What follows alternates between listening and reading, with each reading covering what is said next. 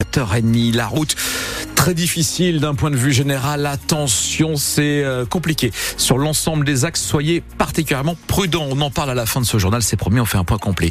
Pascal Thiebol, la météo et encore de la neige. Hein. Oui, mais beaucoup moins qu'hier. Hein. Donc euh, on va quand même vers un temps un peu plus sec, mais toujours aussi froid, avec des gelées euh, quasi généralisées, sauf sur le littoral, et des températures qui grimperont entre 1 et 4 degrés pour cet après-midi. Pascal Thiebol, le patron des JO, a découvert hier à Villeneuve d'Ascq la résidence Olympium. 495 logements à proximité du stade Pierre-Mauroy, donc à Villeneuve d'Ascq, qui vont être livrés dans quelques semaines. Une future résidence pour étudiants, mais d'abord un lieu d'hébergement pour les basketteurs et handballeurs qui participeront aux Jeux Olympiques cet été à Villeneuve d'Ascq. 52 matchs tout de même sont programmés.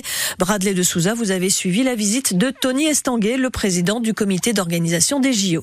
Même si la neige peut prêter à confusion. Pour les Jeux Olympiques d'hiver, là? C'est bien pour les Jeux Olympiques de cet été que Tony Estanguet est venu inspecter les derniers travaux. On va le voir ce village? Une résidence de 7 étages avec 495 logements. Et ici, le, le lit est là. hein. En fait, la résidence a été conçue pour intégrer des lits de 20 Donc on est parti du lit pour faire la résidence. Des grands lits pour les 2,24 m de Victor Wembanyama ou les 2,3 m de Nicolas Batum. Enfin, les cabines de douche, et on est comme ça, on peut plus bouger. Là, c'est pas le cas. Tout est passé au crible par le président du comité d'organisation des Jeux Olympiques. Vous savez comment ça sera équipé du coup? En format JO ou pas? Le mobilier arrivera entre fin mars et mi-mai. Vincent Bocan est le directeur d'Adim Hauts-de-France, le promoteur de cette résidence. Le planning est tenu. Vous vous rendez compte, on a fait un petit bout de ce que seront les, les épreuves des Jeux Olympiques, donc euh, satisfait de ça. Les étudiants auront le loisir d'avoir des lits un peu plus grands qu'à l'habitude. Car après les JO, des étudiants vont pouvoir louer ces chambres. Tony Estanguet. En termes d'héritage, je trouve ça formidable. C'est à la fois le symbole très fort des Jeux avec effectivement les plus grandes stars du basket mondial, du hand international qui seront ici. Et après, ça va redevenir finalement son usage principal qui est d'abord une, une résidence universitaire. Les étudiants seront accueillis dans cette résidence à partir du 1er septembre prochain.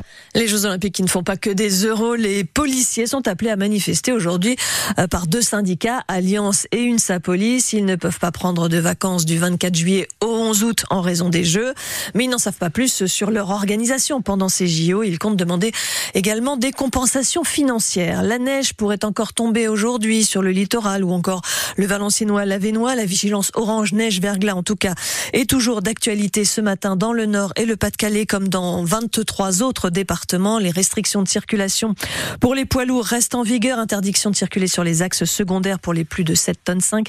Pas de transport scolaire aujourd'hui encore dans les Hauts-de-France. Des vitesses maximales abaissées de 20 km heure sur les grands axes. Il a aussi neigé en Haute-Savoie, ce qui a bloqué 143 élèves du secteur d'Annelin près de Lille qui devaient rentrer aujourd'hui de classe de neige. Ils étaient à Châtel, donc en Haute-Savoie. Ils ont été hébergés cette nuit à Évian.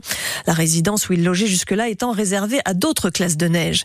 Les pompiers ont été appelés euh, cette nuit à Beuvry, près de Béthune, pour l'incendie d'une habitation. Les occupants n'étaient pas présents au moment du feu vers 3 heures ce matin.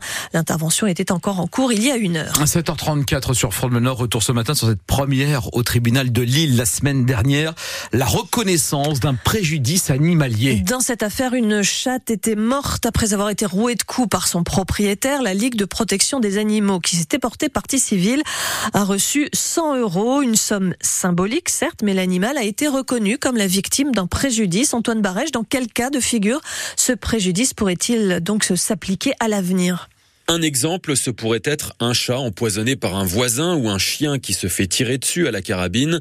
Dans ces deux cas, le préjudice animalier peut théoriquement être reconnu, ce qui amènerait une indemnisation pour les propriétaires, car un animal n'ayant pas de personnalité juridique, il ne peut pas lui-même recevoir d'argent. Si ce préjudice a été reconnu une fois à Lille, les défenseurs des animaux estiment qu'il pourrait s'appliquer dans d'autres affaires, mais ce n'est pas si simple. La SPA émet quelques doutes, des demandes ont été refusées par le passé. Au mois de septembre, par exemple, un homme a été condamné à Lille pour des sévices sexuels sur une chatte, mais le préjudice animalier a été rejeté. Rassurons également les chasseurs, ce préjudice, selon les avocats qui le défendent, ne peut pas s'appliquer quand les animaux sont abattus de manière réglementée. Et nous reviendrons sur cette question donc du préjudice animalier dans 10 minutes avec notre invitée, une avocate spécialisée, Graziella Dodd. Encore un délai pour Valdune. Le tribunal de commerce de Lille Accorde à l'entreprise qui fabrique des roues et des essieux pour le ferroviaire un délai supplémentaire pour trouver un repreneur jusqu'à mercredi prochain, voire plus. Pour l'instant, c'est le statu quo. Un repreneur s'est manifesté, Europharma, mais pour le seul site de Lefrancouc, pour Trissin-Léger. Une entreprise ukrainienne semble intéressée par le site du Valenciennois. Elle a mené des tests et ne se prononcera qu'une fois les résultats reçus. Des centaines de personnes ont fait la queue hier matin pour participer à une vente de colis perdus à Lille, des paquets qui n'ont pas été distribués ni réclamés et qui sont maintenant revendus au poids, 14 euros le kilo. L'acheteur ne sait pas ce que contiennent les lots qu'il achète et parfois il y a des surprises. Reportage à découvrir à 8 heures. La vente reprend ce matin. 7h36 mmh, sur France Bleu Nord et Pascal. Les basketteuses de Villeneuve d'Ascq remontent au classement d'Euroleague. Elles sont troisième de leur groupe ce matin après leur victoire hier soir sur Prague 90-81. Une troisième place qui leur permet de croire à nouveau à la qualification pour les quarts de finale. Il reste deux matchs à jouer dans cette phase de groupe. La nordiste Océane Dodin est qualifiée pour le troisième tour de l'Open de tennis d'Australie. Il y a une heure, elle a remporté son match contre l'Italienne Martina Trevisan, victoire 6-4, 6-4. C'est la première fois de sa carrière qu'elle atteint ce stade d'un tournoi du Grand Chelem. Océane Dodin, au prochain tour, affrontera la vainqueur du match entre la numéro 5 mondiale Jessica Pegula et la française Clara Burel.